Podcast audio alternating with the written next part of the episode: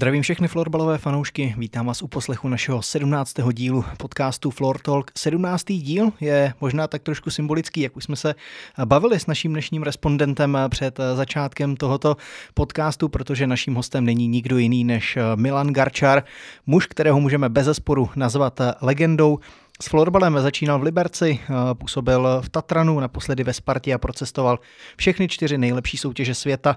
Ve Švédsku v SSL oblékal drezy Falunu a Helsingborgu, rok strávil ve finském Nokianu a dvě sezóny v Klotenu. Pětinásobný mistr České republiky s Tatranem, dvakrát vicemistr. Eh, v reprezentaci mužů odehrál 86 zápasů a mimo jiné se účastnil také historicky prvního mistrovství světa juniorů. To je krátká eh, vizitka na úvod. Gary, vítej. Děkuji za pozvání. Jinak podcastem vás eh, budu provázet já, Richard Wagner, a se mnou je tu také Jakub Borovský. Zdravím florbalové fanoušky. Gary, eh, začněme na úvod eh, tím nejčerstvějším. Po sezóně 2021-2022 si ukončil svou hráčskou kariéru, tak jak dlouho si tento krok zvažoval? No, poměrně složitý rozhodnutí. Přiznám se, že jsem úplně jako neplánoval skončit.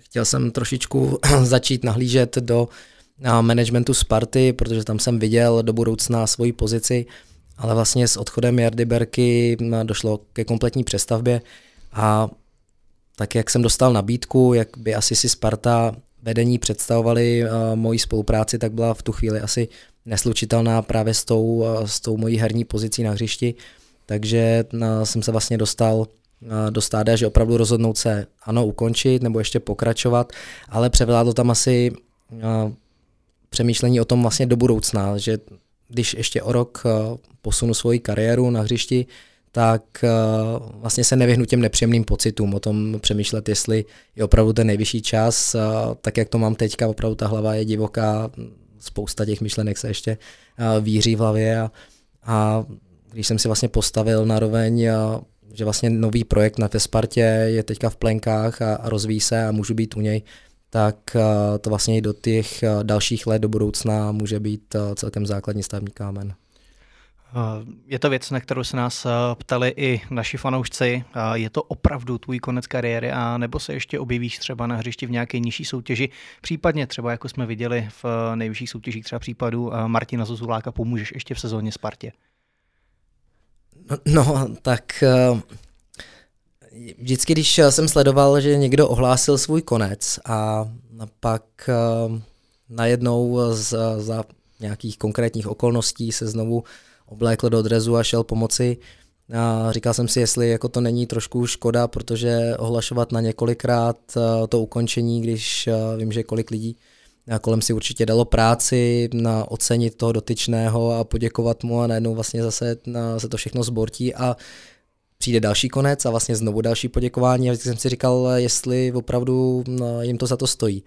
A teď najednou jsem v pozici, že no, hrozně bych ještě vlastně hrát chtěl, a, ale zároveň tam mám ten zdvižený prst, že když se mi něco nelíbilo, tak bych byl vlastně sám proti sobě, kdybych to porušil. Tak by to bylo trošku jako asi z ješitnosti, pokud bych se na hřiště vrátil, ale vím, že jediný, na koho bych se asi zlobil, jsem já. A neumím teďka úplně říci, že už se nevrátím, možná na, si pak řeknu čertovém a, a ty pocity stojí za to, abych opravdu ještě se oblékl, abych a, ještě něco předváděl. Můžu se objevit, ale upřímně mám za chvilku na krku čtyřicítku, a to už myslím, že v tom sportovním prostředí je docela, docela vysoký věk a, a když bych byl schopný přehrávat kluky, kteří jsou o generaci nebo dvě mladší a měli by být připravenější, tak je něco špatně. Ale neumím teďka úplně říci, no, jestli jo, nechávám pauzičku, po Vánocích se do toho obuju, nasadím dres a budu se těšit na playoff.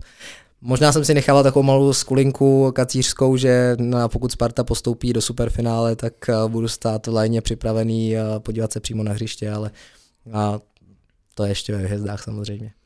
Když se ještě vrátíme k tomu tvýmu rozhodnutí, uh, tak na tobě je vidět, ať už je to teď, když si o tom povídáme, nebo kdykoliv mluvíš o florbale, jak ten florbal máš hrozně rád a jak si hrozně rád na hřišti a uh, jaká je to vlastně teda ta myšlenka v té Spartě, co ti nabídla Sparta tak zajímavého, co se týká asi toho směru, kterým ona chce jít, že se rozhodl možná malinko sám sebe upozadit nebo se obětovat v něčem, aby si pomohl něčemu většímu. Tak co to je v té Spartě teď? Co tě táhne vlastně k tomu se rozvíjet a rozvíjet i ten klub dál?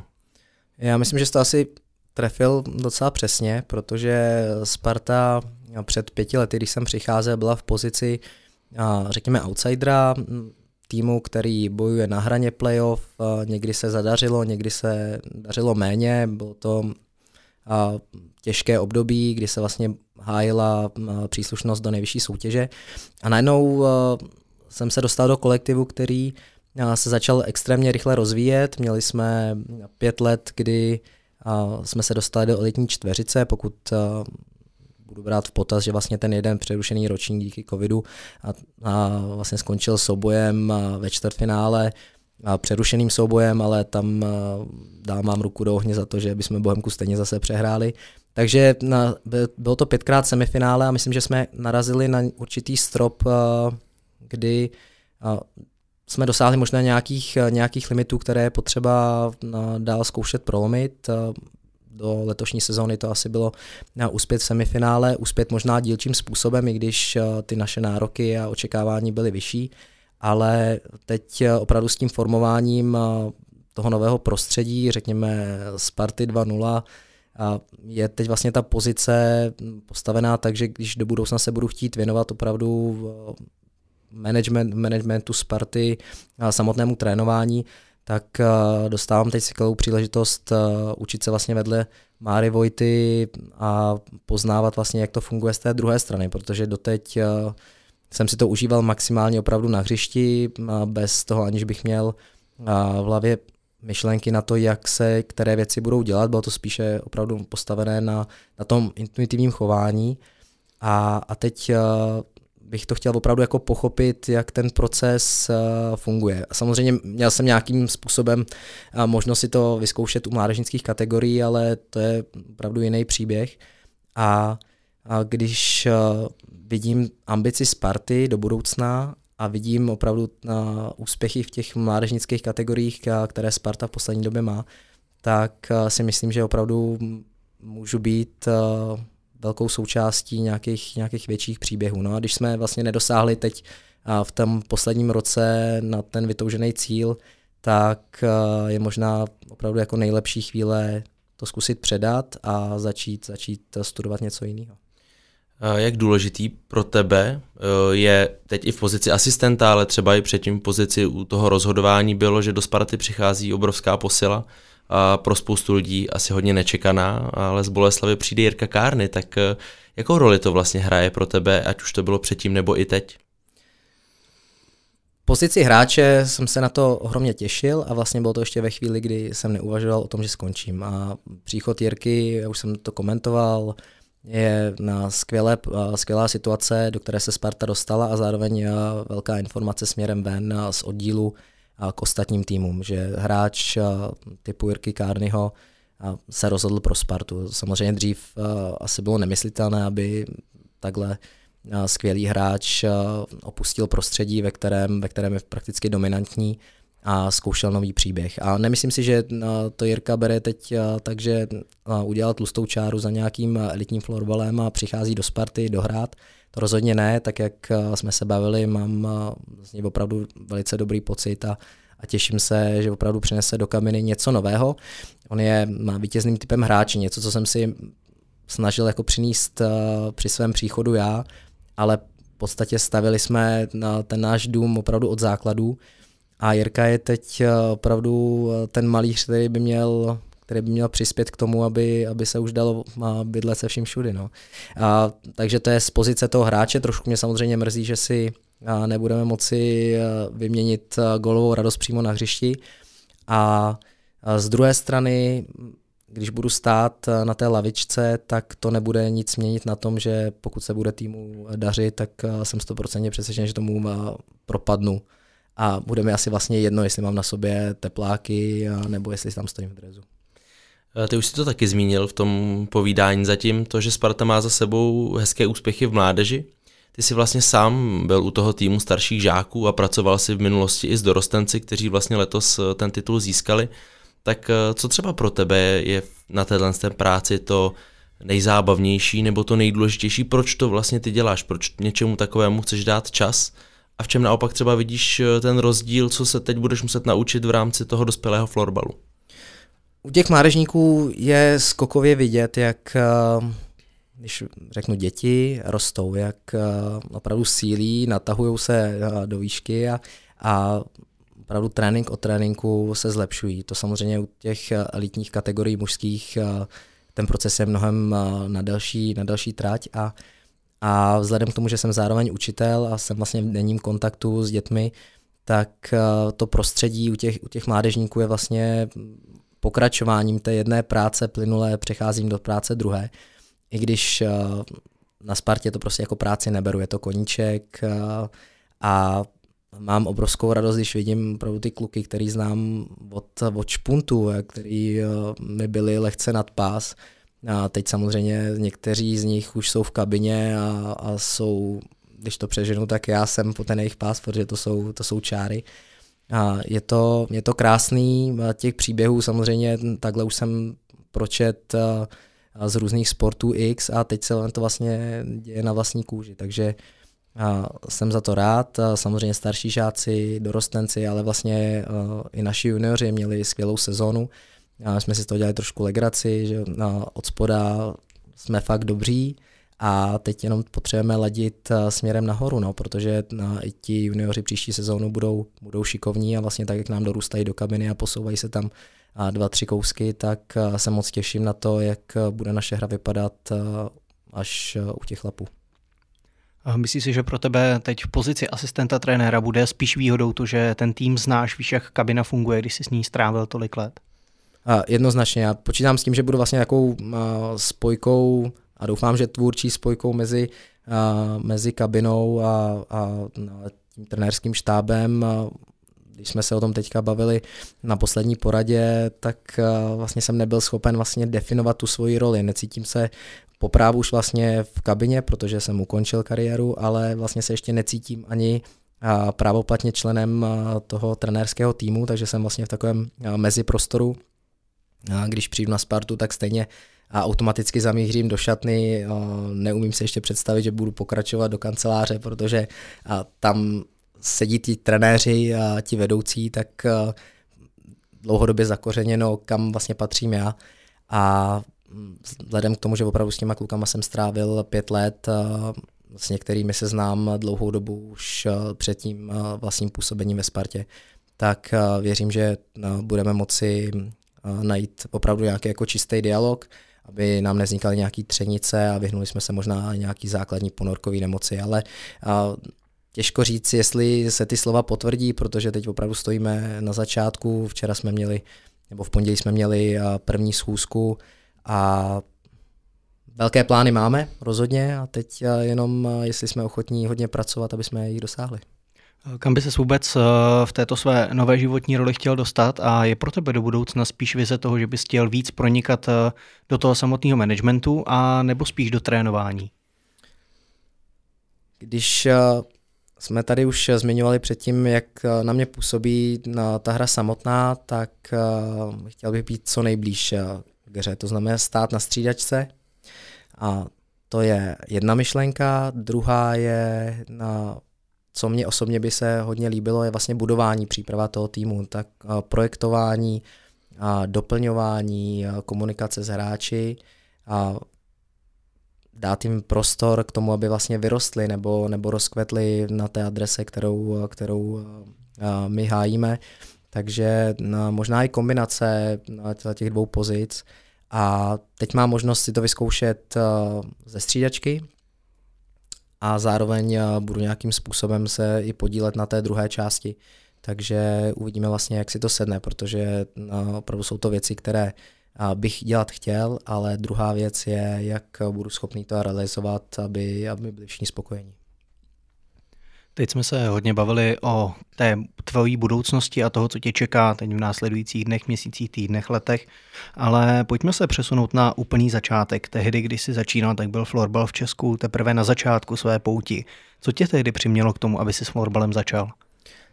A úplně první kontakt s florbalem byl asi krásný způsob, jak se dostat na základní škole z vyučování, přiznám se, protože jsem hrál do až do startu gymnázia lední hokej, takže když byly nějaké florbalové soutěže, tak jsme se vždycky skoro poprali ve třídě, kteří hokejisti půjdou reprezentovat školu.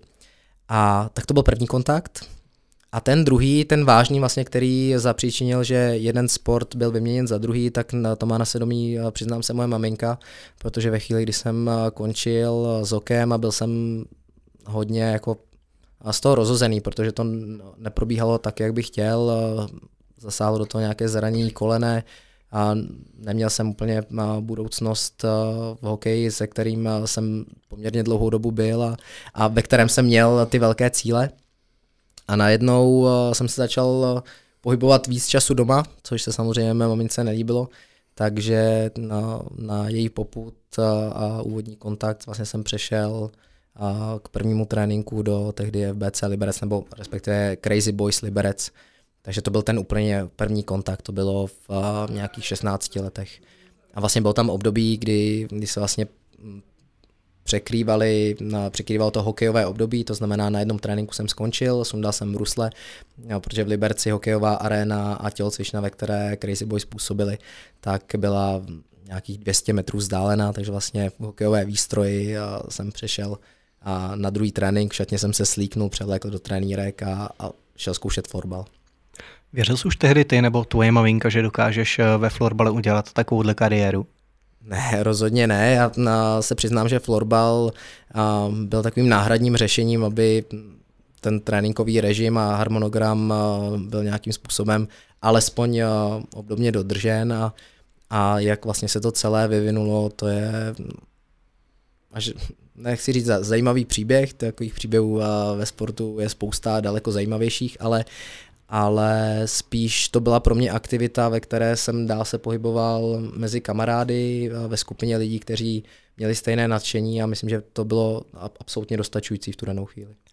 Co bylo takovým tím prvním impulzem, kdy jsi si řekl, že opravdu florbal se může stát do budoucna tím sportem, v kterém budeš úspěšný? Bylo to třeba vůbec historicky první mistrovství světa juniorů v roce 2001? Je to možné. Ten projekt z roku 2001 vůbec sám o sobě byl poměrně zajímavý, protože krátce před šampionátem se teprve vůbec sestavovala juniorská reprezentace. Do té doby žádné srazy nefungovaly. Vím, že, si, že jsme se tenkrát sjeli do Pohořelic u Brna, kde nás přijelo snad 50 hráčů. Viděli jsme se poprvé, tam proběhl tréninkový kemp a, a vlastně do ani ne tři, čtyř měsíců jsme vyráželi na šampionát. To období bylo velice krátké. A juniorská soutěž měla za sebou snad jeden, možná dva ročníky, takže opravdu eh, šité horkou jehlou a, a byl to zajímavý zážitek, ale řekl bych, že na, úplně stěženě to nebyl asi ten moment, kdybych eh, přemýšlel o tom, eh, že florbal je něco, co bude mít velkou budoucnost. Spíš jsem byl rád, že vlastně na ta, ta dílčí meta úvodní, že byla splněna, že jsem na ní dosáhl a, a že jsem se do toho týmu probojoval. Bavíme se teď vlastně o takových těch eh, pilotních letech florbalu, kdy vlastně, jak si sám říkal, juniorská reprezentace vznikala, všechno bylo šito horkou eh, jehlou, ale teď vlastně přestupuješ už do, řekněme, profesionálního managementu sportovního florbalového klubu, tak eh, čím by si charakterizoval ten vývoj toho florbalu od té doby do posud a jak moc se změnil? Změnil se zásadně a myslím si, že tím, tím procesem si asi prošly všechny sporty, na které se teď ještě díváme z velké vzdálenosti. A, a to období, kdy opravdu ten sport se vyvíjí, zásadně se mění pravidla, hra jako taková, o té asi není třeba se bavit, protože florbal před 25 lety je úplně jiným sportem, než, než vydáme teď. A dostali jsme možnost, aby vlastně na ten sportovní trh přišlo něco nového, něco, co zaujalo veřejnost, něco, co nabídlo poměrně jednoduchou alternativu k lednímu hokeji a to, že vlastně se postupně mm, postrácel ten pocit, že florbal je pro špatné hokejisty, je skvělé, ale myslím si, že to jako automaticky jde opravdu s tou, s tou cestou, kterou jsme za těch 25 a 20 let urazili. A bylo by divné, kdyby to nebylo.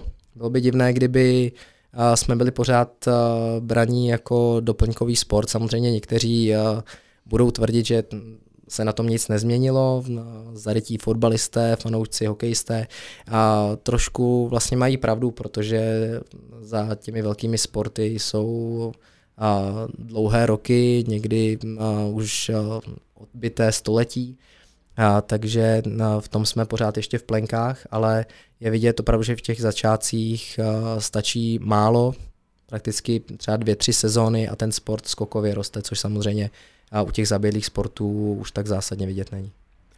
Potom uh, zmíněné mistrovství se přesunul do Prahy, konkrétně do Sparty. Jak zásadní pro tebe byl uh, tenhle transfer? Zásadní v tom, že jsem opustil uh, pohodlí domova a vyrazil jsem poprvé na zkušenou s touhou vlastně pokračovat na vysoké škole. Ten přestup do Sparty vlastně nebyl původně plánovaný, se přiznám, protože v době, kdy velice silným hráčem v tom mládežnickém florbale byl tým SSK Future a, a dobře známý Marek Jaroch, který po manažerské stránce, myslím, byl o dost dál než, než jiní manažeři a teď to opravdu myslím jako v dobrém.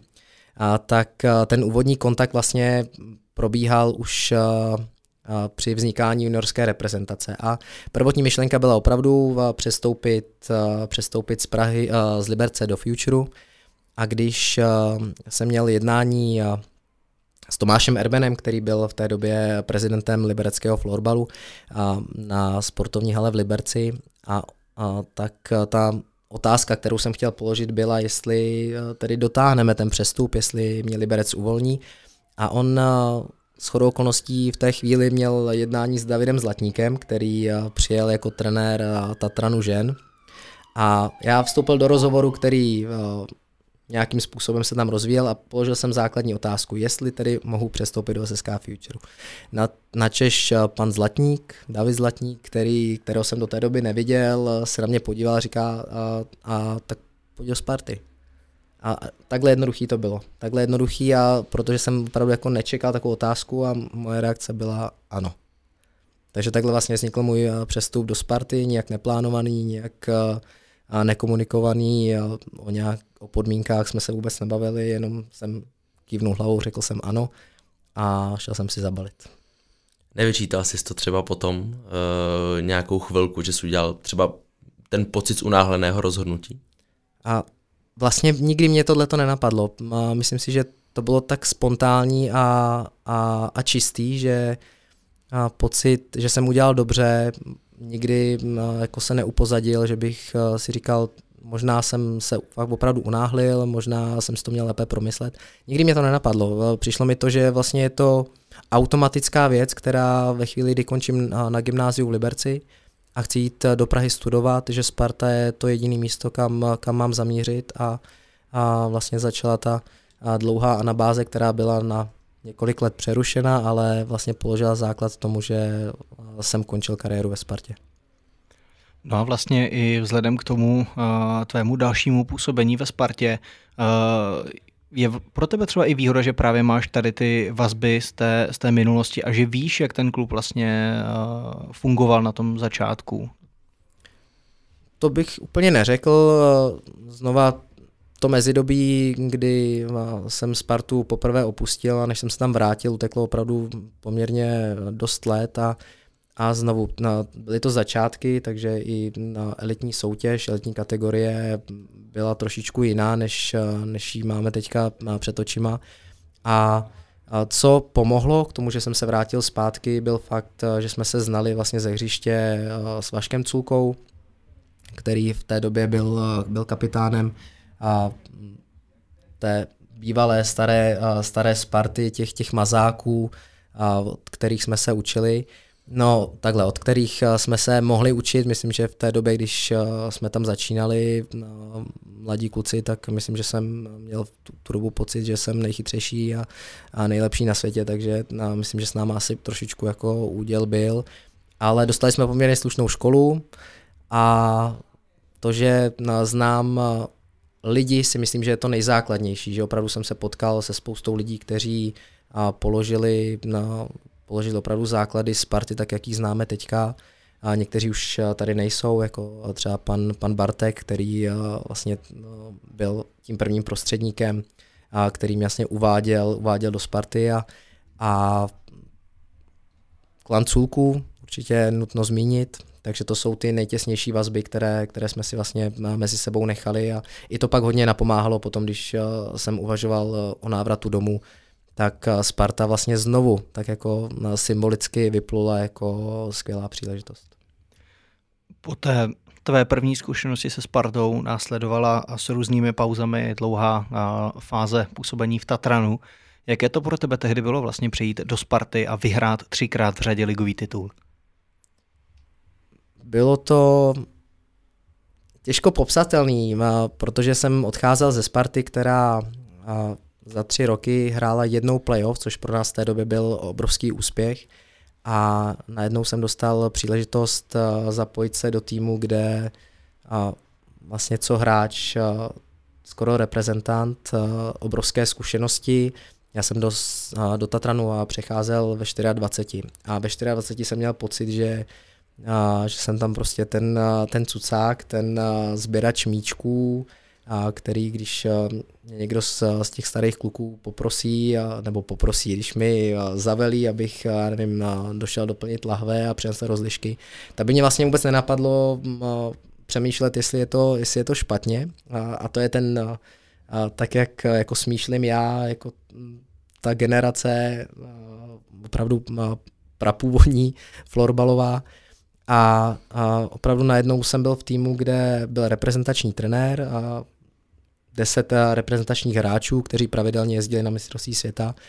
A já jsem byl vhozen do vody a v hned první sezóně vyhraný titul. A tam to začalo. Tam začal ten pocit, že vlastně jsme neporazitelní, že je jenom o nás samotných, jestli si dojdeme pro další titul. Nebylo to o soupeři, a bylo to spíš opravdu ten myšlenkový pochod, jak sami sobě stanovíme cíle, jaké stanovíme cíle a jestli máme dostatek jako energie prostě sebrat ty úspěchy, které se nám nabízely. Nebylo to o tom, kolik je potřeba odříkat, protože mi přijde, že v tu chvíli opravdu šlo všechno samo.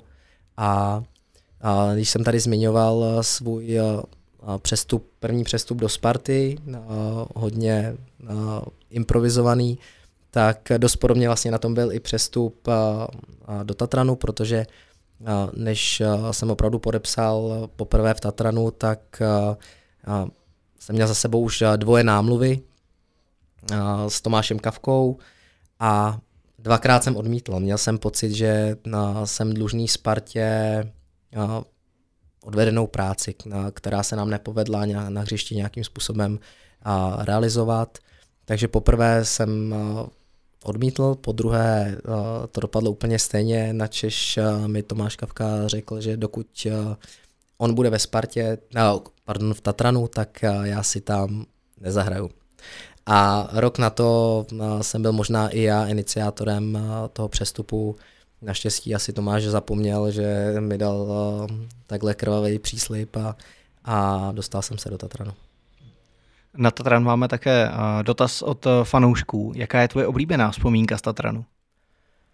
Jednak jsou to tituly, protože to jsou samozřejmě ty, ty emocionální vrcholy, pocit po závěrečném hvězdu jít se radovat s těmi spoluhráči. Není to a není to určitě medaile, kterou, na kterou bych se díval každý den. A přiznám se, že medaile jsou na chalupě někde hozený v krabici, možná jestli si s nima Davídek ještě neozdobil pískoviště, to opravdu nevím. A, ale spíš ta hromada těch zážitků a možnost sdílení okamžiků s těmi kamarády, s těmi, s těmi legendami, opravdu legendami českého florbalu.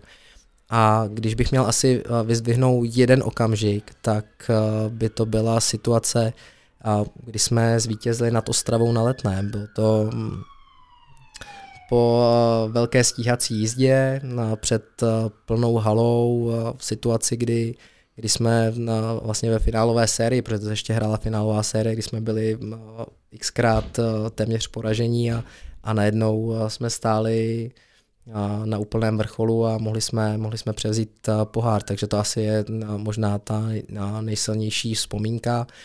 Co se týká tuzemské scény, a když bych měl přidat ještě jednu z evropské scény, protože samozřejmě vítězství na domácí půdě sebou nese i tu možnost reprezentovat český florbal na mezinárodní úrovni, tak bylo asi v roce 2011, tuším, pohár mistrů který se hrál v Boleslavi, takže zase před domácím publikem a kdy se nám podařilo postoupit vlastně až do finále. A tam jsme nebyli, řekl bych, eh, opravdu nějakým otloukánkem, hrál se hezký florbal. Sice to nestačilo, ale myslím, že v té době no, jsme ukázali vlastně po Vítkovickém druhém místě, který, eh, které uhráli rok předtím, že český florbal eh, je na dobré cestě. Když zmiňuješ ty uh, velké zápasy, velké akce, tak uh, nemůžu opomenout, že si s Tatranem absolvoval i historicky první superfinále. Jaké to tehdy bylo přijít do té uh, velké haly před těch uh, několik tisíc diváků?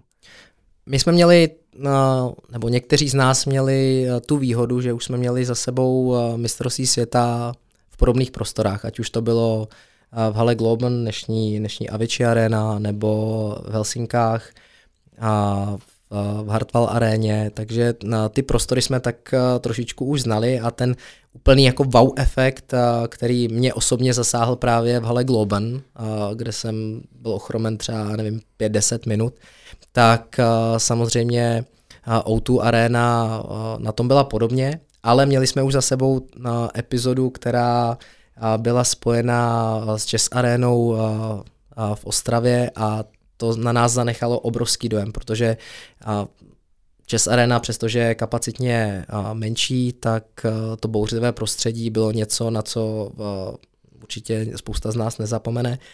A Auto Arena, Auto Arena byla vlastně taková třešnička, která, která tomu dala korunu. Samozřejmě čtvrté místo v, mé, v mém CVčku velice časté, nepopulární, a trochu jako pokazilo ten dojem, ale když se zmůže na, po závěrečném hvizdu, když jsme se nějakým způsobem z toho snažili oklepat, uh, jsme dostali standing ovation od, od uh, zaplněné arény, tak myslím, že to byla taková hřejivá náplast na to, že jsme uh, nevyhráli.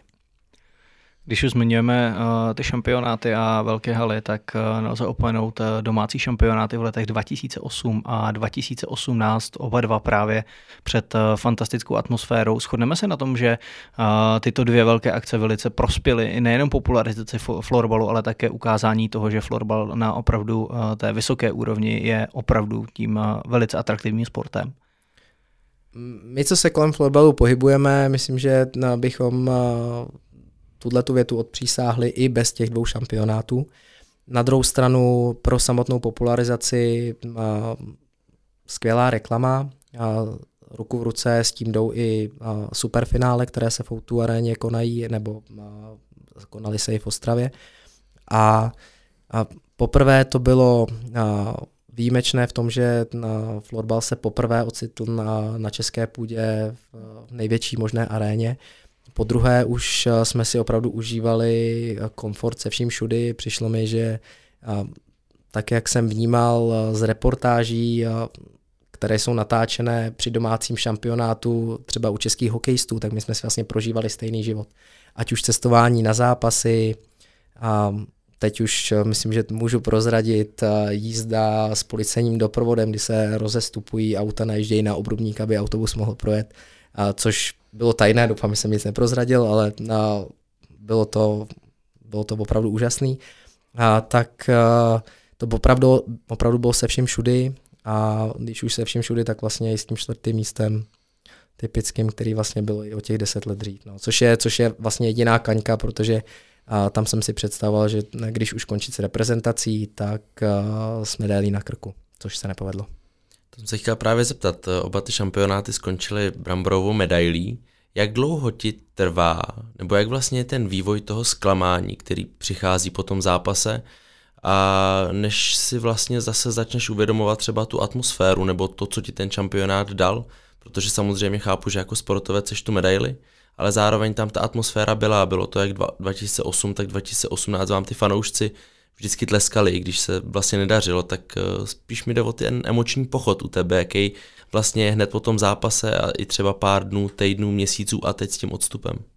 Asi bych to opravdu rozdělil na, na ta jednotlivá časová období, protože v roce 2008 a si myslím, že jsme hráli lepší florbal, Jinak hráli jsme určitě lepší florbal, přestože si myslím, že na, v českém florbale takové dovednosti a tak dobří hráči ještě nebyli, pokud je srovnáváme s tou absolutní špičkou Švédsko-Finsko. Ale a, hráli jsme pěkně a, a lidi to ocenili. A protože to bylo deset let zpátky, kdy jsem ještě zdaleka nepřemýšlel o tom, že budu někdy v budoucnu končit, ideálně jsem se viděl, že florbal na věky věku, tak vlastně po tom prohraném zápase o bronz a, a potlesku lidí a jsme vlastně měli pocit, že pro ně opravdu jsme, jsme vítězové. No, se to hrozně uh, jako takhle hloupě popisuje, jo, protože jste buď to vítěz nebo poražený, ale, ale uh, ta hala nás uh, vnímala a odměňovala za to, jakým způsobem jsme bojovali. A vlastně ztratili jsme, ztratili jsme zápas uh, v prodloužení, když k tomu připočteme to, že jsme uh, chvíli před koncem i vedli, tak uh, jsme opravdu byli blízko k tomu, aby, aby ten pobyt po tu aréně byl opravdu nezapomenutelný se vším všudy. A v roce 2018 uh, jsme táhli za kratší konec, byli jsme ve větší ztrátě golové a ve spojení s tím, že už jsem tušil, že opravdu se jedná o poslední zápas, tak uh, to bylo jiné. A, když uh, úplně přímo odpovím na tu otázku, záleží na to, který zápas to je. To, že mě bude štvát každá prohra, i když já doma prohraju s dětma člověče nezlob se, tak eh, to je úplně jasný, nesnáším prohry, ale pak samozřejmě eh, ta úroveň toho zklamání roste z důležitostí zápasu. A tohle jsou, tyhle okamžiky konkrétně z těch mistrovství světa byly vlastně to největší možné. Jako, ne, za mě není nic víc, než, než reprezentovat svoji zemi. A když se to nepovedlo, tak vlastně to každý, každého nějakým způsobem srazí. Přiznám se, že ve mně tyhle ty pocity se dlouho, dlouho vrtají, ale v roce 2008 to bylo jednodušší v tom, že vlastně za chvíli na to jsme byli dál v tom tréninkovém procesu, v zápasech a měli jsme cíle dosáhnout a vlastně nějakým dalším úspěchem, který se nám s Tatranem povedl v tom roce 2008, respektive 2009, tak eh, vlastně se vytloukly eh, ty nepříjemné vzpomínky eh, na, na ten pokažený šampionát, což v roce 2018, když jsme se Spartou potom následně i se vypakovali v semifinále, tak nebylo čím je přetlouct, takže tam to zůstávalo další dobu. No ale na tu medaili z mistrovství světa si přeci jenom sáhl v roce 2010, jste vybojovali v Helsinkách, tak jaké to vlastně bylo? I ten pozitivní pocit z toho šampionátu. A nádherné prostředí, už jsem o tom mluvil, Hartwall Arena, kdo tam nikdy nebyl, tak doporučuji na nějakou exkurzi nebo nějaký koncert vycestovat, protože je hala zapuštěná do skály a sama o sobě architektonicky úplně úžasný skvost. A, a turnaj jako takový si myslím, že nebyl úplně, úplně povedený, neměli jsme tam přesvědčivé výsledky, byli jsme kousíček od vypadnutí ve čtvrtfinále s Estonskem, kde jsme se zachránili až na nájezdy ale potom eh, ten zápas o bronz eh, na rovinu říkám, že my jsme fakt Švýcary spláchli, ale úplně, úplně ve všem. V bojovnosti, eh, ve florbalovosti, v tom, jak jsme byli schopni opravdu táhnout za jeden, za jeden pro vás a, a ten výsledek 9-3 byl vlastně takovou pro mě jasnou zprávou, že Švýcarsko nemá lepší florbal. A zažil jsem vlastně v roce 2006 na svém prvním šampionátu ve Švédsku prohru právě se Švýcarskem o bronz 9-4, což byla darda, ale několikrát jsem potom už ke konci zápasu těm hráčům připomněl, že jsme si to vzali zpátky z úroky. Pojďme teď eh, zabrousit do tvých zahraničních angažmá. To by se povedlo něco, co málo komu, a sice, že si prošel všemi čtyřmi nejlepšími ligami na světě. Pojďme se teď věnovat té úplně nejlepší, a sice SSL švédské. Tam si prošel dvě destinace, nejprve Falun, poté Helsingborg. Tak jaký byl rozdíl mezi oběma těmi angažma?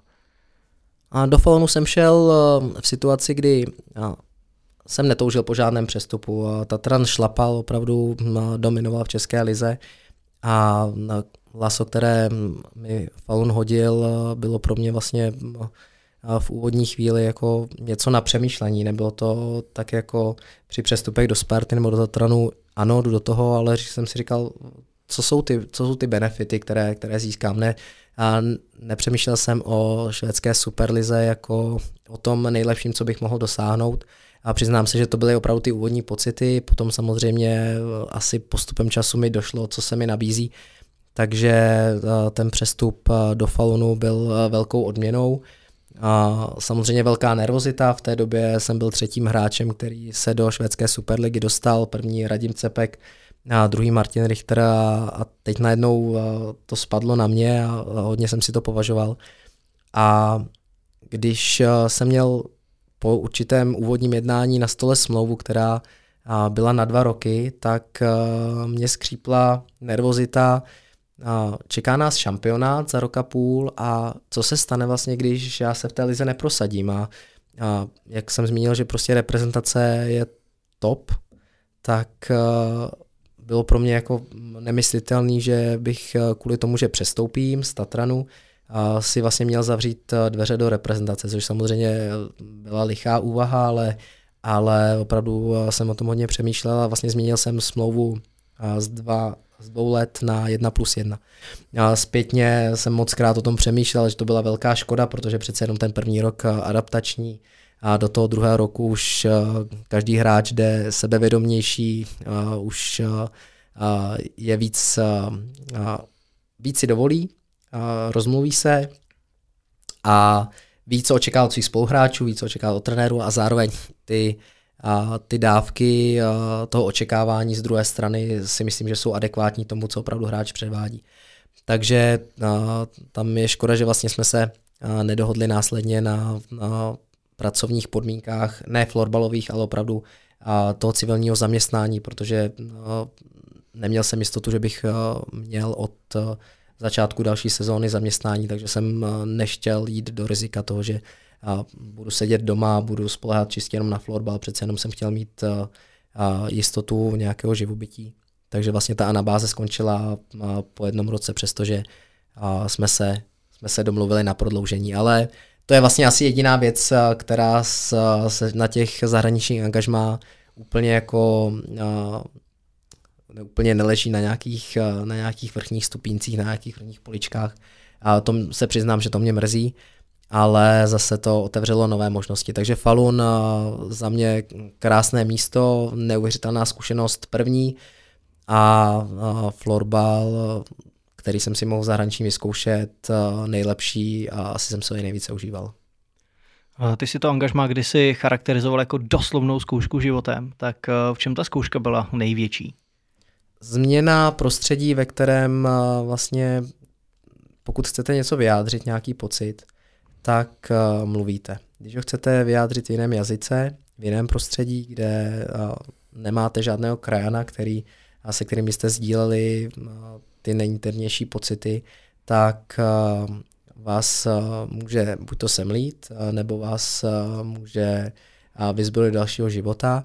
Já si myslím, že u mě osobně to bylo v obou rovinách. A, a ta obrovská škola byla v tom, že, uh, že jsem přišel, dostal jsem zaměstnání, se kterým jsem neměl žádné, žádné zkušenosti, jak jsem se učil za pochodu, kdy jsme montovali kabely na pevný internet, instalovali do interiéru, pak samozřejmě díky tomu, že byla komplikace s prací, o které už jsem mluvil, tak jsme měli období, kdy jsme se spoluhráči chodili brigádničit, schazovali jsme sníh ze střechy, takže v tomhle ohledu vlastně asi ta nejistota toho těch financí, které, které se vám pravidelně dostávají, byla určitě nepříjemná. V tomhle to byla velká škola. A a druhá věc, pokud se bavíme o tom, co asi posluchače zajímá, tak to je ta sportovní stránka. A trénink samotný a válka, řežba, vlastně nevím, jak bych to popsal. Já jsem se vracel z tréninku obouchaný, naštvaný, ale zároveň motivovaný znovu jako ukázat, že, se, že jsem schopný se vlastně jako skokově zlepšovat. A vzhledem k tomu, že na Falun v té době měl tři reprezentanty na obraných pozicích a bylo nás tam pět a zahráli jsme na dvě obrané dvojce, takže vždycky někdo měl někdo měl Černého Petra, tak uh, pro mě obrovská motivace a snaha opravdu zůstávat uh, v těch uh, elitních dvou párech, což musím teda říci, že a to mě hřeje určitě a zůstal jsem tam celou dobu, takže na to beru jako odměnu za to, že jsem asi pracoval dobře. Po té druhé švédské angažmá to byl Helsingborg. Jak moc velkou výhodou pro tebe bylo, že už si vlastně nešel do toho úplně 100% neznámého prostředí? Výhoda byla při diskutování o smlouvě, nastavování podmínek, tak aby to vyhovovalo. Tam jsem si opravdu poprvé vyzkoušel čistě profesionální život, to znamená a neměl jsem na starosti ani trénování mládeže, ale opravdu staral jsem se sám o sebe. Musím přiznat, že uh, jsem tomu úplně nepřišel na chuť. Uh, přišly mi dny uh, dost stereotypní a asi nejsem úplně očividně nějaký profesionální hráč, který by přišel z dopoledního tréninku, sednul si k PlayStationu, zahrál si PlayStation, šel na oběd a odpoledne na trénink. Takže přestože ten program vlastně takovýhle byl mimo toho PlayStationu, ale nebylo to něco, co by mě naplňovalo, takže na, z této strany zajímavá zkušenost. A výhodou uh, taky bylo to, že už uh, jsem měl trochu jméno, uh, vybral si mě trenér Ken Jerenson, který byl bývalým trenérem švédského národního týmu, tak i to pro mě byla odměna, že jsem vlastně se dostal do hledáčku takového trenéra. Ale na druhou stranu, pokud bych měl srovnat sezónu Falun a Helsingborg, tak po hráčské nebo po té, po té herní roli nebo herní stránce na Falun byl pro mě mnohem větší radostí, protože Helsingborg jednak se nám nepovedlo probojovat do osmičleného playoff. Dokonce si myslím, že jsme se pohybovali i mimo elitní desítku nějakou dobu. Měli jsme hodně, hodně porážek, bylo dost negativní energie v kabině, byli jsme nočními běžci, protože po některých zápasech, které jsme třeba ještě po druhé třetině výrazně vedli, pak jsme je ztratili, tak jsem zjistil, jaké krásy Helsingborg ve svém okolí nabízí, protože jsme tam jsme to opravdu jako naběhali hodně. Tak tam jsem poznal i vlastně ten sport z té druhé stránky, když se někdo zlobí, protože tam, když manažeři a řekli, že takhle ne, tak přesto nejel vlak. Třetí cesta mimo republiku vedla opět na sever, konkrétně do Finska, do Nokianu. Tak jaké bylo angažmá v zemi tisíci jezer a jaké bylo právě to srovnání třeba s tou švédskou SSL? Po florbalové stránce no, finská liga založená na krátkých přihrávkách, hodně pohybu, hodně běhání, proti tomu Švédové opravdu přijde mi, že hrají šachy nebo hrávali šachy, teď eh, samozřejmě už eh, i ten florbal ve Švédsku se jednoznačně zrychlil. Nevím, kdo sledoval poslední superfinále, tak to byl, to byl All-Star Game. A, a ve Finsku a další asi na začátek můžu říct zajímavý přestup, který se urodil možná to historicky potom zpětně můžu označit jako nějaký rozkmotření se s Tatranem, protože ve chvíli, kdy jsem pomáhal v Tatranu řešit eh, lehce nějakou přestupovou politiku, hledali jsme hráči, kteří by mohli do Střešovic zavítat, aby, aby posílili tým na, těch, na té naší cestě sbírat další tituly. Tak jsem se dostal do kontaktu s týmem Nokianu, respektive s trenérem Heikki Lukonenem, kterého jsem se ptal, jestli by neměl nějakého hráče, kterého bychom mohli oslovit do Tatranu a on stejně jako před x lety zpětně David Zlatník mi položil otázku, hráče nemáme, ale nechtěl by si jít do Nokianu a já jsem tam tenkrát po druhé takhle velice rychle řekl ano. Takže na místo, abych přivedl hráče, tak jsem sám sebe odešel. A v Nokianu určitě velice hezké období spojené s krásnou krajinou, byť tenkrát výsledky Nokianu byly velice vzdálené tomu, jak, jak Nokian se prezentuje nyní a kdo zase sleduje finskou ligu, tak ví, že, že Nokian je opravdu absolutně jako elitní tým, téměř srovnatelný teďka s dominantními klasik. A takže na krásné prostředí, kdy jsme, kdy jsme žili v lese, prakticky opravdu v lese, protože satelit o pár domcích, kde jsme na, na nákupy jezdili se sáňkama a přes les, tak to jsou určitě nezapomenutelné zážitky a samozřejmě a extrémně dlouhá zima, a tmavá a nízké teploty, tak to bylo opravdu něco. No.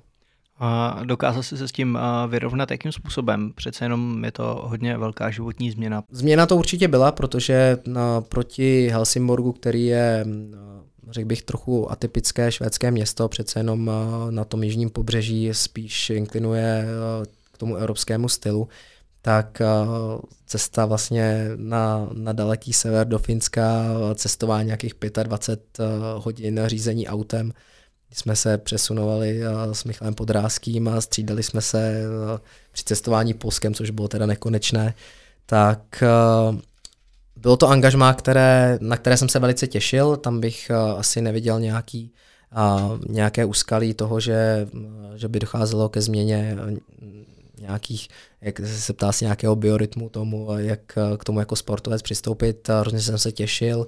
A si myslím, že ta sezóna vůbec nebyla špatná třeba po osobní stránce, ale zase vlastně nebyla naplněna nějakým větším týmovým úspěchem, takže no, proto to vlastně skončilo na tom jednoletém angažmá, ale a musím říct, že opravdu velký křest díky, díky počasí a, a zimě, kterou jsme se tam prožili, protože já sám sebe prostě označuji jako, jako jižní typ.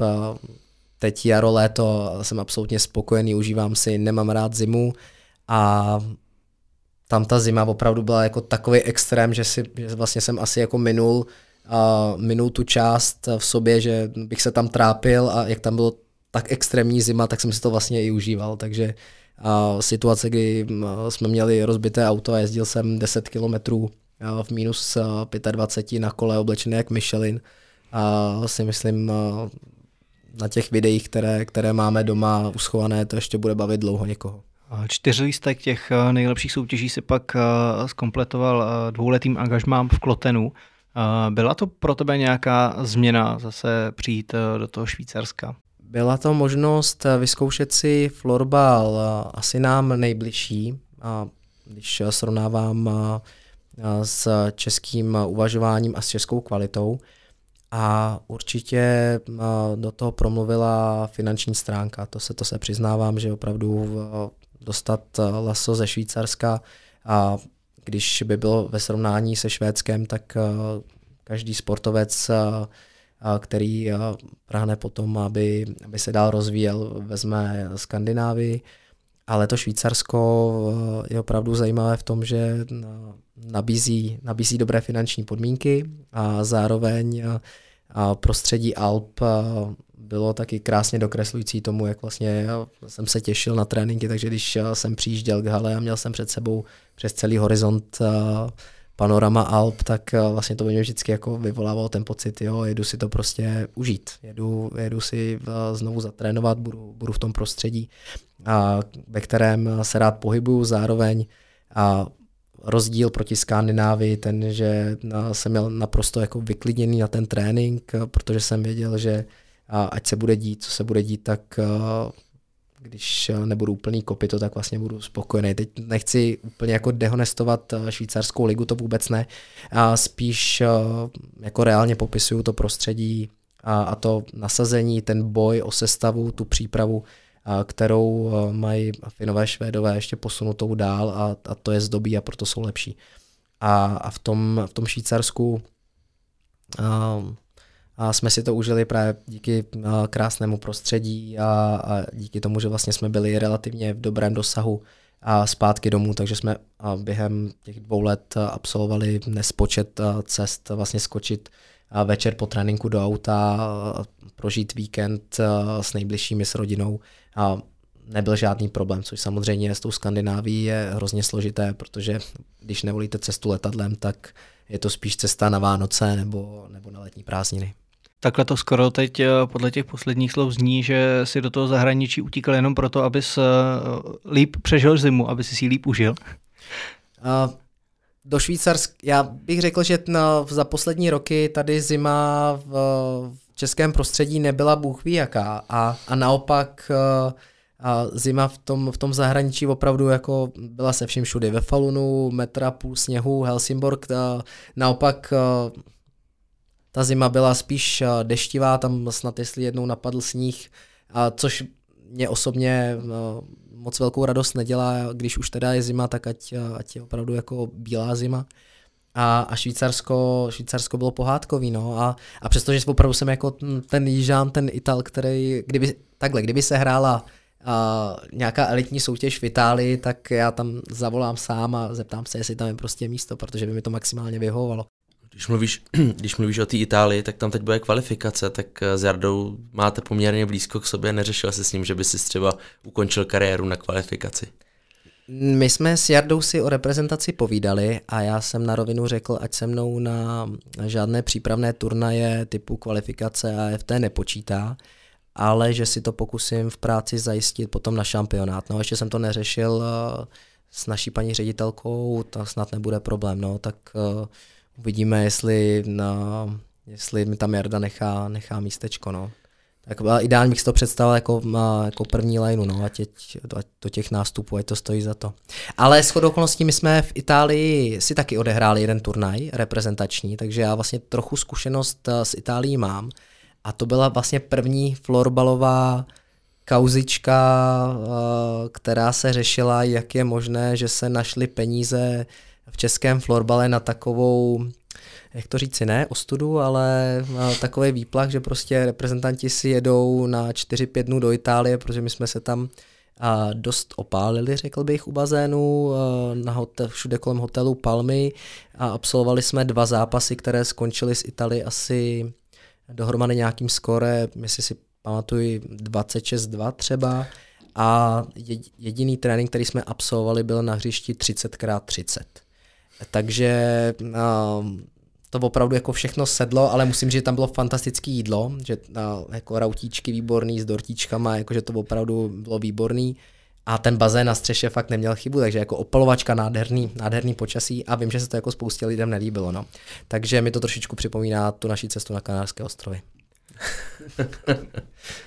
No a když se tady bavíme o těch tvých uh, jižanských půdech, řekněme, tak uh, teoreticky v budoucnu, kdyby ti třeba přišla nabídka na to, aby si podobný, uh, podobnou reprezentaci, jako je třeba Itálie nebo Španělsko, uh, šel rozvíjet jako hlavní trenér, byla by to pro tebe velká výzva i díky tomu, že by si mohl vlastně legálně pořádat soustředění v takovýchto hotelech a destinacích. Jo, no jestli oni zase jako neprahnou uh, potom vyvést jako ze Španělska a z Itálie florbal na sever, ta představa, že bych uh, se upsal reprezentaci, což teda by byla skvělá podsta, ale přišel bych tam a, a oni by mi s velkou slávou řekli, tady máme prostě uh, desítky tisíc euro, můžeme si to dovolit, jedeme třeba do Umeo uh, na soustředění a, a mě by asi pomilo, jako prostě uh, přesunout se někam a hned zmizet zase někam zpátky na sever, no to by bylo, to by bylo fakt jako výživný.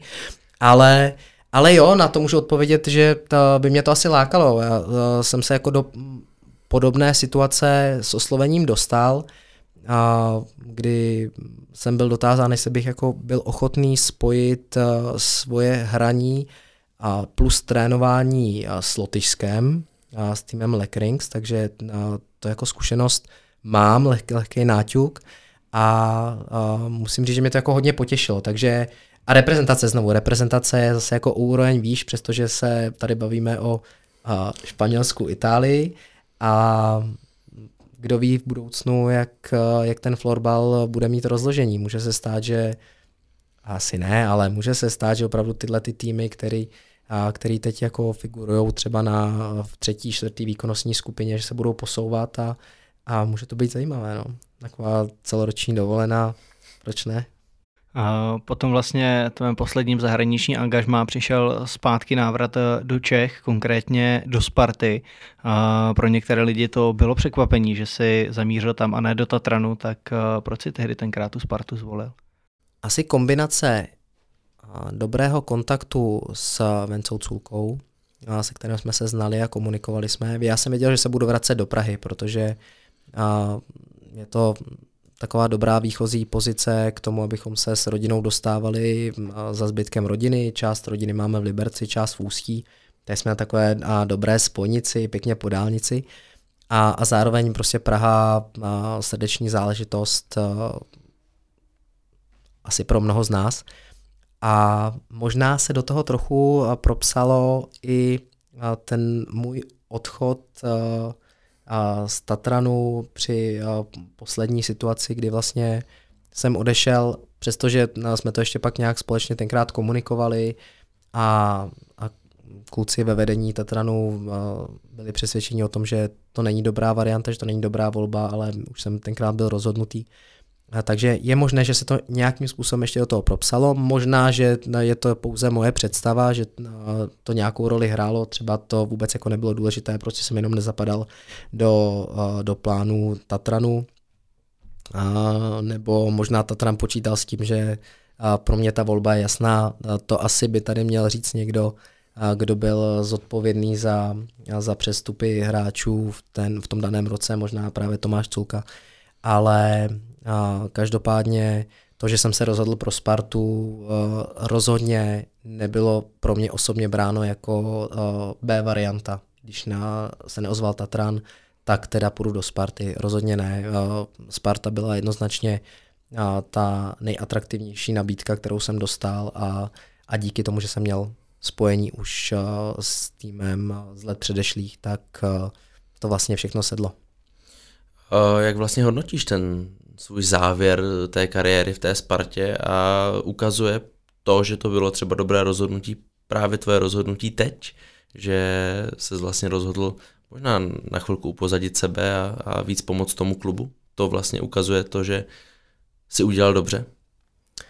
Že jsem udělal dobře, myslím, jsme prožívali posledních pět let, takže vůbec nepochybuji o tom, že na jsem měl zvolit nějakou jinou variantu. Nikdy mě to nenapadlo a vlastně bylo by to dost, dost zloupé, kdyby nějaká taková myšlenka přišla. A tady vlastně jsem získal druhou rodinu. A opravdu jako druhou rodinu, za kterou, za kterou bych dal ruku do ohně. A, a asi, asi jo, je to, je to tak, že teď vnímám, že se potřebujeme posunout uh, o krok dál, otevřít zase trochu dveře, na které na které se zatím díváme a trošku jako vniknout do, do prostředí, které nemáme úplně oskoušené. Ať už je to, ať už je to uh, větší pohodlí třeba při semifinálové sérii, uh, lepší postavení po základní části a získat titul, ať už uh, velký titul z ligy nebo, nebo pohárový, uh, nebo uh, nechci říct pro začátek, ale protože no, stále je to meta, na kterou jsme dosáhli, ale třeba i ta možnost eh, dostat se do posledního zápasu sezóny. Jo? Jsou, to, jsou to určitě eh, dílky, které nám zatím eh, v té skládačce chybí. A, a asi souhlasím s tím, co jsi říkal. Možná je to teď ten pravý okamžik, jako předat ty zkušenosti a pomoci a rozvinout další hráče, kteří když ne teď, tak za nějakou dobu budou gradovat eh, se svojí sportovní formou a budou tím důležitým eh, kouskem, který vlastně bude rozdílový v daném utkání. V těch, těch rozdílových utkáních, do, které, do kterých se stoprocentně ještě dostaneme. A já bych byl rád, aby, aby, ta, aby Sparta jako taková eh, projekt, který zahajujeme, byl automatickým a plynulým navázáním na to, co se tady odehrálo. Není to tak, že končí jedna epizoda, tu dáváme stranou, a teď eh, budeme budovat ten tým znova a uvidíme, na co to půjde. Ne? Eh, jednoznačně jsou tam eh, nějaký ty mety, ty vlajky zapíchnutý, které se nám podařilo dát a my musíme prostě udělat další krok dopředu a to je to, co teďka v, ve vedení týmu řešíme a na co se připravujeme. Tak jak tady o tom mluvíš, tak jsem si vzpomněl, jak hrozně nemám rád, když se někdo vždycky v televizi ptá takových těch žen, co vypadají v 50 velmi dobře a říkají, tak jaký vy máte recept na to, že vypadáte v tomhle věku tak dobře.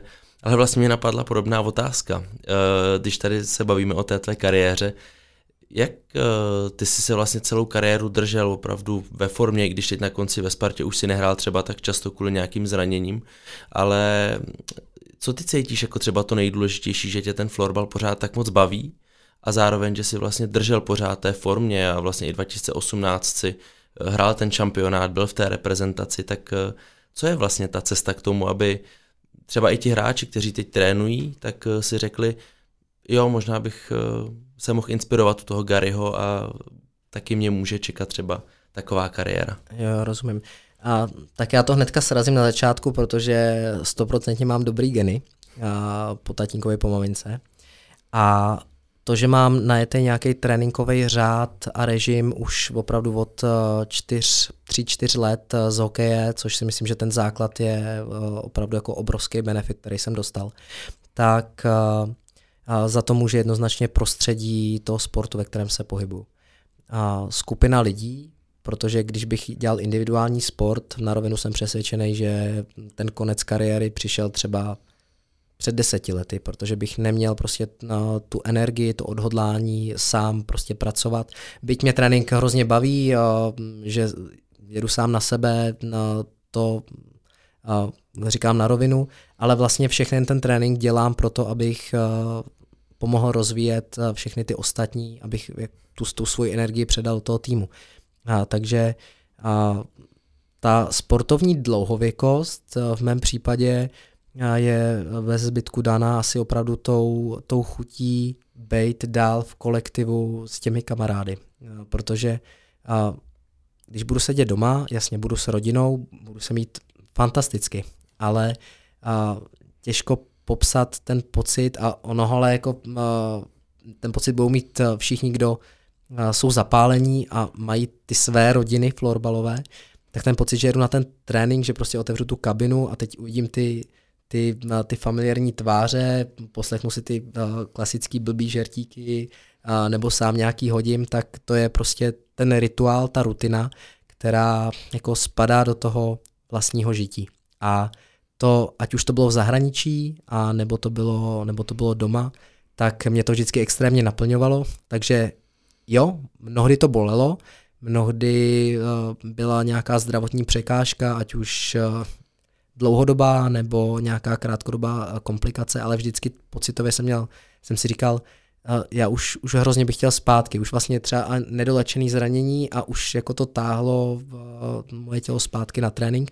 A trochu budu polemizovat s tím, co jsi říkal, že teďka ke konci ve Spartě a mě zužovala, sužovala zranění a vlastně mě nepustila tolik na hřiště, ale to paradoxně ta poslední sezóna zcela nelogicky jako úplně vyvrátila, protože teď v té poslední sezóně, jestli jsem vlastně odehrál nějakých 630, 38 zápasů, nevím přesně, a pohár liga, celou ligu, pohár vlastně od uh, nějakého osmi finále, protože jsem si dal cíleně volno uh, v pohárové skupině a to se mi nestalo třeba 15 let.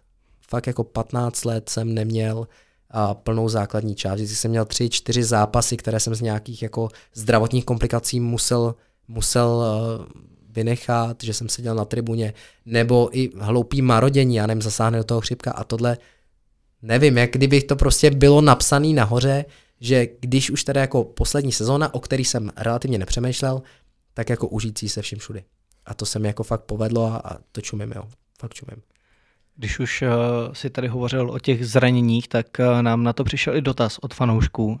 Jestli jsi měl někdy přetrhaný vazy a obecně, jaký bylo třeba uh, nejvážnější zranění, anebo takový, který ti bylo nejvíc líto, protože si kvůli němu přišel o nějaký důležitý moment, velkou akci?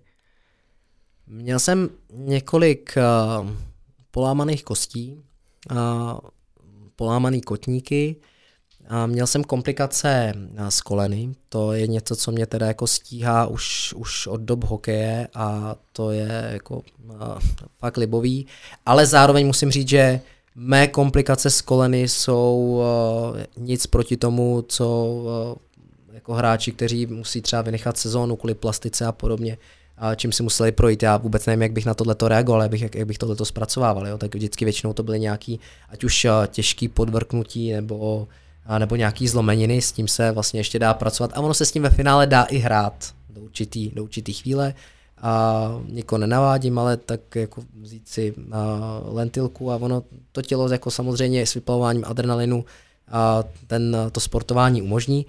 A co mě fakt dostalo do situace, že jsem, že jsem si říkal, to snad není možné, už jsem fakt starý, byla vyhřezlá plotínka. A to bylo, uh, to bylo šílený, protože nemohl jsem spát, nemohl jsem se převalit, nemohl jsem si pořádně sednout, vlastně jsem nevěděl, jakým způsobem fungovat v běžném životě. A přesto všechno uh, jsem byl jako schopnej, jsem byl schopný hrát. Jo, opravdu ve chvíli, kdy uh, nastoupím na hřiště, tak uh, hlava v tomhle tom je tak hrozně jednoduchá, minimálně u mě to funguje, že opravdu jak vyplaví trochu adrenalinu, tak uh, od začátku do konce tréninkové jednotky, zápasu, to tělo funguje. Fakt, uh, a ne v úsporném režimu, jako opravdu, no, myslím si, že, nebo mám pocit, že to ne často bylo jako vidět, samozřejmě někdy asi to vidět trochu bylo, ale i tak uh, jsem se jako cítil, že opravdu jsem schopný to, to utkání, ten trénink dotrénovat, dohrát zápas. A pak samozřejmě přišlo jako ta, ta srážka s tou realitou, kdy to tělo jako si odpočine na chvíli, zapno, zapne se zase hlava a, a, a pak, pak to bolelo. No. Takže asi opravdu možná ta vyhřezlá ploténka, ta mě trápila, ta mě trápila dlouho, ale třeba neměl jsem nikdy zlomený ruce, tak doufám, že dneska až odsud odejdu, tak uh, nezakopnu hnedka ve dveřích a neplávu si třeba obě ruce, abych, měl, abych je měl obě v sádře, jo. Ale snad se to nestane, no. Si možná polámeš, až budeš sundávat tu botičku z auta. jo, jo, možná, no. Tak to, to taky, to jsme tady řešili před, před pořadem a a tady parkování musím říct, že úplně jako nejšťastnější není. A za mnou, kousek za mnou stál, to jsem vám ani neříkal, za, kousek za mnou stálo policejní auto, takže já jsem se vydal zeptat, jestli jako tam můžu. Očekával jsem otázku typu, jestli neznám značky, že to sám samozřejmě můžu přečíst, ale strážci zákona tam nebyli, nevím, asi měl něco důležitějšího. A na radu pana recepčního před hotelem který mi lámanou češtinou řekl, není problém, můžete tady zastavit, tak to je právě ta botička, no doufám, že tam botička nebude, ale parkování do osmi problémový, no. Tak uh, byl jsem 40 minut před, před limitem, tak doufám, že tam auto ještě bude. Když tak pojedu MHDčkem, kluci. No tak eh, samozřejmě, kdyby tam bylo pokračování toho příběhu, tak my tě rádi pozveme na nějaký další pokračování, abys nám tohle to dořekl. Ale uh, ještě tady máme pár otázek, protože tentokrát teda přišlo hodně od fanoušků a jedna z nich, protože my se tady teda hodně bavíme o florbale, ale ty vždycky uh, se k tomu i dostaneš a je to logický, tak je tvoje rodina. Ano. Tak uh, co ty vlastně třeba nejradši děláš, kromě toho florbalu, právě s rodinou, s dětmi, co tě na tom nejvíc naplňuje? A no, úplně nejradši, když jsem unavený, tak bez, protože náš nejmladší, tříletý David, tak ten samozřejmě ještě ve fázi, kdy ideálně by měl mít dostatek odpočinku přes den, tak jedna z mých oblíbených aktivit je, že se jdeme spolu natáhnout. Jo, to je třeba hodinka a půl opravdu jako luxusního odpočinku. A holky, Verunka s Nelinkou jsou, jsou atletky, sportovkyně, ještě hrají tenis. A Nelinka ta je, ta je teda jako fakt řízla asi satanáškem, protože to je, to je neuvěřitelně aktivní dítě. A Verunka trošku dává balans té činnosti Davea a Nelinky a, a, tak pokud ten čas jako s nimi trávit můžu, tak na rovinu říkám, že to, je, že to jsou krásné okamžiky, které si užíváme, ať už, ať už doma, nebo na nějakém výletování, nebo, nebo u babiček, ale v těch posledních letech, tím jak se samozřejmě zintenzivnil tréninkový program, tak toho času až za stolik nebylo. A teď jsme to opravdu pocitovali a extrémně právě u, u Davida, že na, mě vyvolává ráno, když už, když už jsem s holkama pryč, když už jedu do práce, a nebo večer, když usíná a já jsem ještě na tréninku. Takže to jsou samozřejmě jako momenty, které nejsou úplně ideální. Když by to šlo, tak bych tam chtěl prostě pro ty děti být, když, když stávají, když, když uléhají, ale, ale prostě ta cesta není úplně slučitelná s tím, jak chceme v tom našem sportu dál bojovat. No. Ale na druhou stranu žena extrémně tolerantní, 18 let spolu a, a vlastně prošla se mnou všechny na ty výlety do zahraničí, musela, musela si odříct spoustu osobní radosti, částečně i studium, takže za to jí patří obrovský dík. Já to samozřejmě doma říkám pořád, jo, ne, že teďka jako tady zamachru přes mikrofon, ale, ale teď si myslím, že v té, tom posledním roce už jako ten pohár pomyslný se jako dost, uh, dost naplnil, možná už jako začal lehce přetékat, takže už nejsme jako za 5-12, my jsme asi už někde kolem tři čtvrtě na jednu. A, a tím, jak opravdu děti jsou uh, živější a opravdu David jako koření navrh, tak uh, jako má to dost těžký, no, má to dost těžký a jasně jako řekla, že by ten čas strávený doma měl, měl trošičku se rozšířit. Další hodně opakující se dotaz od fanoušků, tak eh, je na nějaký tvůj eh, největší úspěch eh, nebo největší zápas, který si hrál, případně jako největší moment kariéry, tak nějak to spojit a vypíchnout nějaké ty momenty. Těžko asi úplně vybrat jeden, jeden okamžik, jeden zápas. Myslím, že by bylo škoda na některý zapomenout, dal by se možná vypíchnout krásně zápas konkrétním týmu, kde, kde jsem hrál. Ale asi bych se asi možná částečně znovu vrátil eh, buď eh, k mistrovstvím světa, to znamená eh, zápasy v O2 aréně, které vlastně ale nedopadly úplně podle, podle toho ideálu, jak jsme chtěli. Asi zápas, který dopadl dobře, byl rozhodující, byl rozhodující utkání proti Ostravě, čímž zdravím Jirku Kárnyho, naší novou akvizici, protože ten byl, ten měl fakt VIP lístek, protože byl zrovna na hřišti, když se mi podařilo dávat rozhodující gol. Na, naposled včera jsem mu to připomínal, takže na to ještě musím něco pochystat, asi mu něco vylepím na skřínku.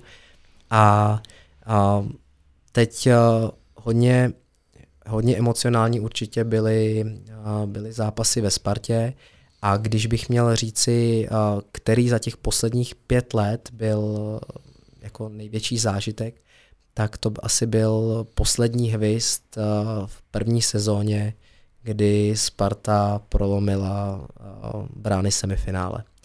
A to bylo něco, s čím nikdo nepočítal ve Spartě a najednou se to stalo a, obrovská radost, obrovská ani ne úleva, ale opravdu jako čirá radost z toho, že jsme udělali něco, s čím, s čím jsme nepočítali, s čím nepočítalo vedení a, a, a to, byl, to byl opravdu jedinečný zážitek.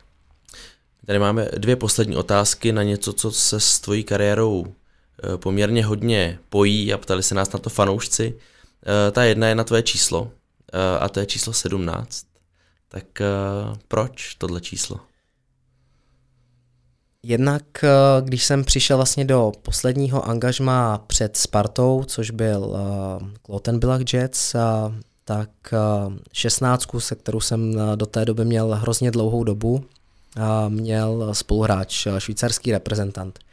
A byl jsem dotázán, jestli opravdu jako tak moc uh, toužím po té 16 a tam myslím, že jsem poprvé jako uh, sám sebe upozadil. A řekl jsem, uh, ne Sandro, ty uh, prostě jsi švýcarský reprezentant, uh, ten dres je tvůj a já jsem v pohodě, prostě vyberu si jiné číslo.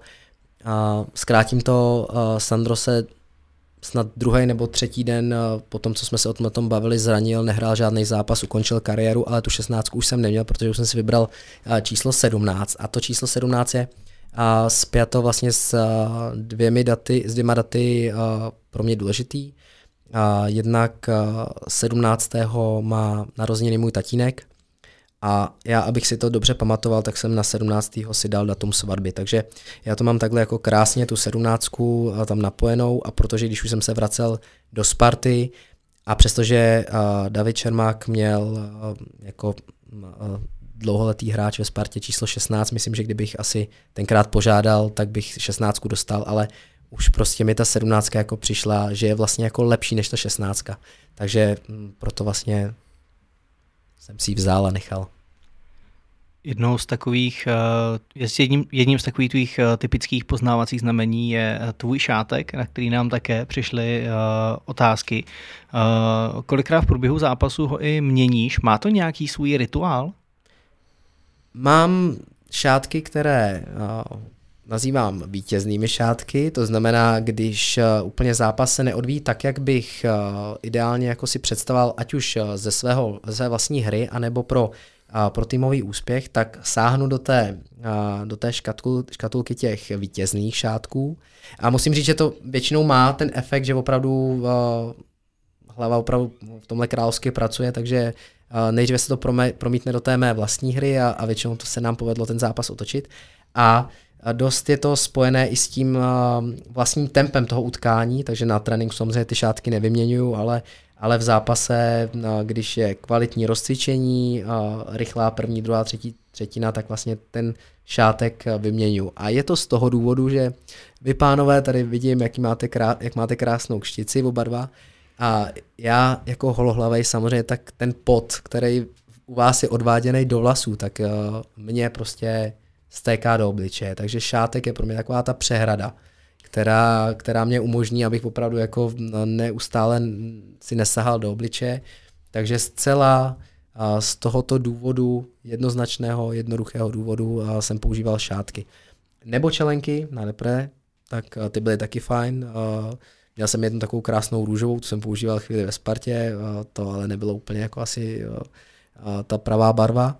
Nicméně taky byla vítězná, takže taky je v té, taky je v škatulce. A, a myslím, že jako Tupak zavázaná dopředu na uzlík taky měla jako svůj velký úspěch v Klotenu, takže no, asi jo, poznávací znamení. No. Na závěr ještě taková možná malá podpásovka, ale uh, dříve si vedl svůj blog, uh, kam si uh, psal své poznatky ze hry vlastně během toho působení v Tatranu. Uh, jaké vlastně, co tě vlastně k tomu vedlo uh, takhle dávat lidem uh, na odiv ten florbal z pohledu toho profesionálního florbalista? Jak na to třeba reagovali i samotní hráči, trenéři?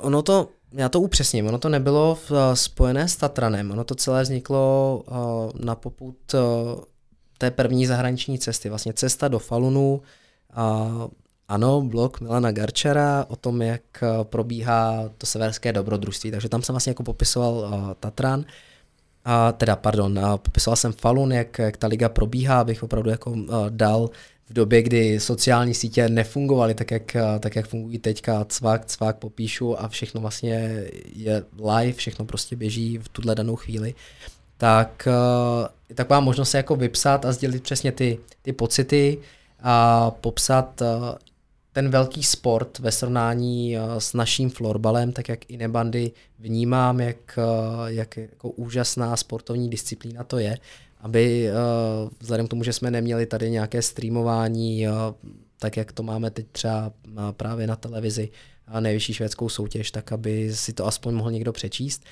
A pak se přiznám, že jsem v, některé, v některých těch fázích toho, co jsem se vrátil, jsem párkrát ten blok zneužil uh, v situacích, kdy uh, jsem měl ať už jako pocit vnitřní křivdy, nebo nechci říct bezpráví, ale toho, jakým eh, způsobem eh, se sport hodnotí a vím, že jsem se několikrát vyjadřoval k rozočím a to myslím, že se asi jako nezmění. Možná jsem trochu teďka v, eh, z té z pozice toho nejstaršího hráče v týmu ta komunik- tu komunikaci jsem uchopil trochu jinak, ale vím, že mě xkrát jako doběhl pocit, že, že už je to moc, že to, co jako kluci na hřišti rozhodčí předvádí, že se vlastně jako neslučuje s tím, co se chce po nás, jak se prezentujeme my a, a jak to dávají na odiv. Takže takhle jsem jako natřel a, i své jako bývalé kamarády, protože to bylo podle mě jako, jako přes čáru. No. Já myslím si to pořád,